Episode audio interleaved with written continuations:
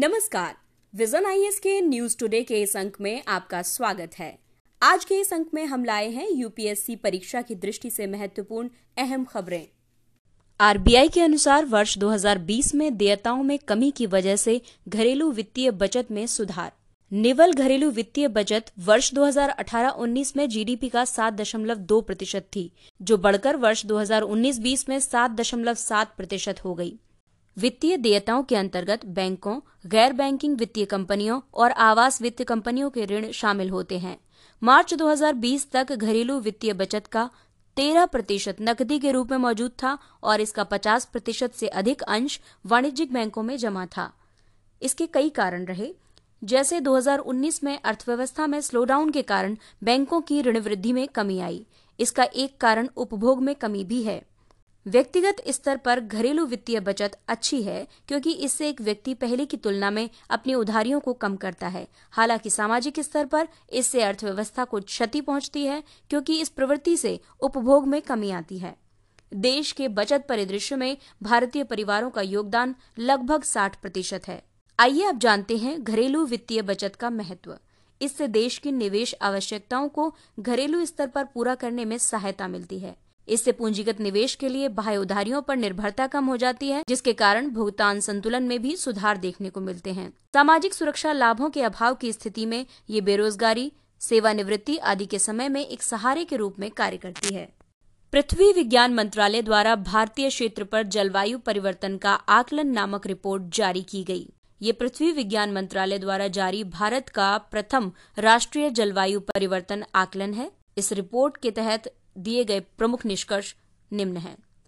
हिंदू कुश हिमालय क्षेत्र के तापमान में वर्ष उन्नीस से 2014 के दौरान 1.3 डिग्री सेल्सियस की वृद्धि हुई है। 21वीं सदी के अंत तक इसमें 5.2 डिग्री सेल्सियस वृद्धि का अनुमान है। वर्ष उन्नीस से 2015 के मध्य उष्णकटिबंधीय हिंद महासागर के समुद्री सतह के तापमान में औसतन एक डिग्री सेल्सियस की वृद्धि हुई है।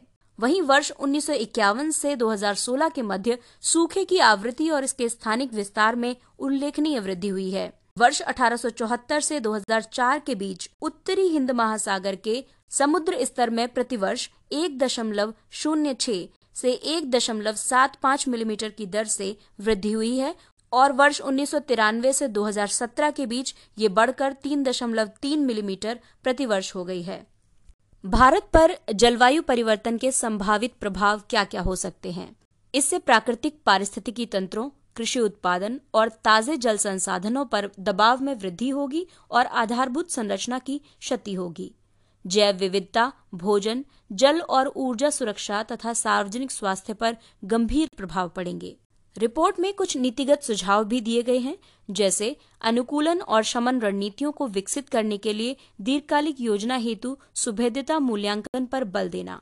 जलवायु परिवर्तन के प्रति सुभेद्यता को कम करने के लिए विस्तृत और क्षेत्रीय स्तर पर जलवायु परिवर्तन संबंधी जोखिम आकलन का समावेश करना। जलवायु परिवर्तन का सामना करने के लिए समानता और सामाजिक न्याय महत्वपूर्ण है, क्योंकि अधिकांश सुभेद्य लोगों को ही जलवायु परिवर्तन का अधिकतम दुष्प्रभाव सहन करना पड़ता है। संयुक्त चंद्र अन्वेषण मिशन का विवरण जारी। संयुक्त चंद्र अन्वेषण मिशन वर्ष 2017 में जापानी अंतरिक्ष एजेंसी जाक्सा और भारतीय अंतरिक्ष एजेंसी इसरो के मध्य एक संयुक्त मिशन के रूप में संकल्पित किया गया था। इसका उद्देश्य चंद्रमा की सतह पर एक लैंडर और रोवर को पहुंचाना है। संयुक्त चंद्र अन्वेषण मिशन के उद्देश्य स्वस्थानीय अवलोकन के माध्यम से उन क्षेत्रों में स्थित जल की मात्रा के संबंध में वास्तविक डेटा प्राप्त करना, जहाँ जल उपस्थित होने का अनुमान है। ध्रुवीय क्षेत्रों में चंद्रमा पर विद्यमान जल संसाधनों के वितरण स्थितियों, स्वरूप और अन्य मापदंडों को समझना।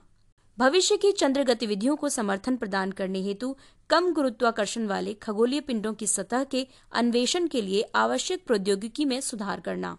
इन विकास क्रमों में मोबिलिटी हेतु प्रौद्योगिकी, रात्रि में चंद्रमा पर उत्तर जीविता और खनन उत्खनन शामिल है। जाक्सा द्वारा सार्वजनिक किए गए विवरण के अनुसार ये मिशन 2023 के बाद लॉन्च किया जाएगा। इससे पूर्व इसरो के चंद्रयान टू मिशन ने चंद्रमा के दक्षिणी ध्रुव पर लैंडर अन्वेषण स्थल के निकट एक ऐसे स्थान पर उतरेगा, जहाँ पर लंबे समय तक सूर्य की रोशनी प्राप्त होती है और वहाँ पर रोवर को तैनात किया जाएगा। सॉफ्ट लैंडिंग का एक असफल प्रयास किया था।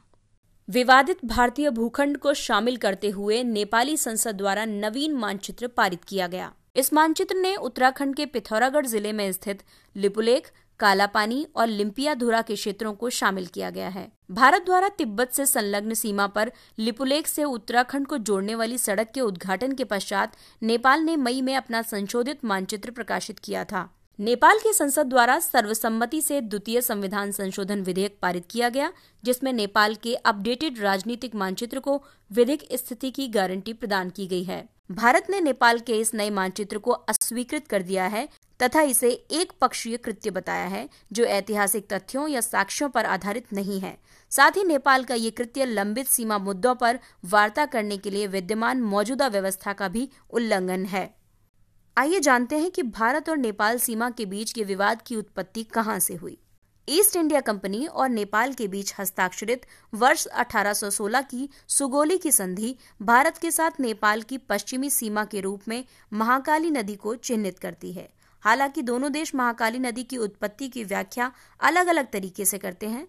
नेपाल के अनुसार ये नदी उच्च हिमालय से लिम्पियाधुरा से निकलती है, जिससे उसे लिम्पियाधुरा लिपुलेख और काला पानी को समाविष्ट करने वाले त्रिकोणीय आकार के भूखंड पर अधिकार प्राप्त होता है। भारत के अनुसार इस नदी का उद्भव काला पानी गाँव से होता है, जिससे नेपाल की प्रादेशिक मांग कमज़ोर पड़ जाती है। इस क्षेत्र का महत्व क्या है? काला पानी क्षेत्र तीन देशों, यानी भारत, नेपाल और चीन की सीमा के जंक्शन पर स्थित है। लिपुलेक दर्रा की ऊंचाई भारत को चीन द्वारा की जाने वाली हरकतों पर निगरानी रखने में मदद करती है। आइए अब नज़र डालते हैं कुछ अन्य अहम सुर्खियों पर। एग्रीडेक्स, ये national commodity and derivative exchange NCDEX द्वारा प्रारंभ किया गया कृषि वायदा सूचकांक है। इसमें एनसीडेक्स पर कारोबार की जाने वाली 10 लिक्विड कमोडिटीज को शामिल किया गया है। ये सूचकांक संपूर्ण वर्ष के दौरान मूल्य संदर्भ के साथ खरीफ और रबी दोनों मौसमों की विभिन्न कृषि वस्तुओं का प्रतिनिधित्व करता है। एनसीडेक्स कृषि जीन्स से संबंधित देश का अग्रणी एक्सचेंज है, जो कृषि जींसों की संपूर्ण मूल्य श्रृंखला के लिए सेवाएँ प्रदान करता है। Indian gas exchange. Indian energy exchange द्वारा आईजीएक्स यानी इंडियन गैस एक्सचेंज की स्थापना की गई है। ये प्राकृतिक गैस से संबंधित भारत का प्रथम एक्सचेंज होगा, जो देश में गैस बाज़ार और गैस व्यापार को सुगम बनाएगा। ये पारदर्शी तरीके से मांग आपूर्ति के बीच सामंजस्य स्थापित करके स्थानीय बाज़ार में मूल्य की पहचान करता है। आईजीएक्स पर क्रेता और विक्रेता स्पॉट और फ्यूचर कॉन्ट्रैक्ट्स में व्यापार कर सकेंगे।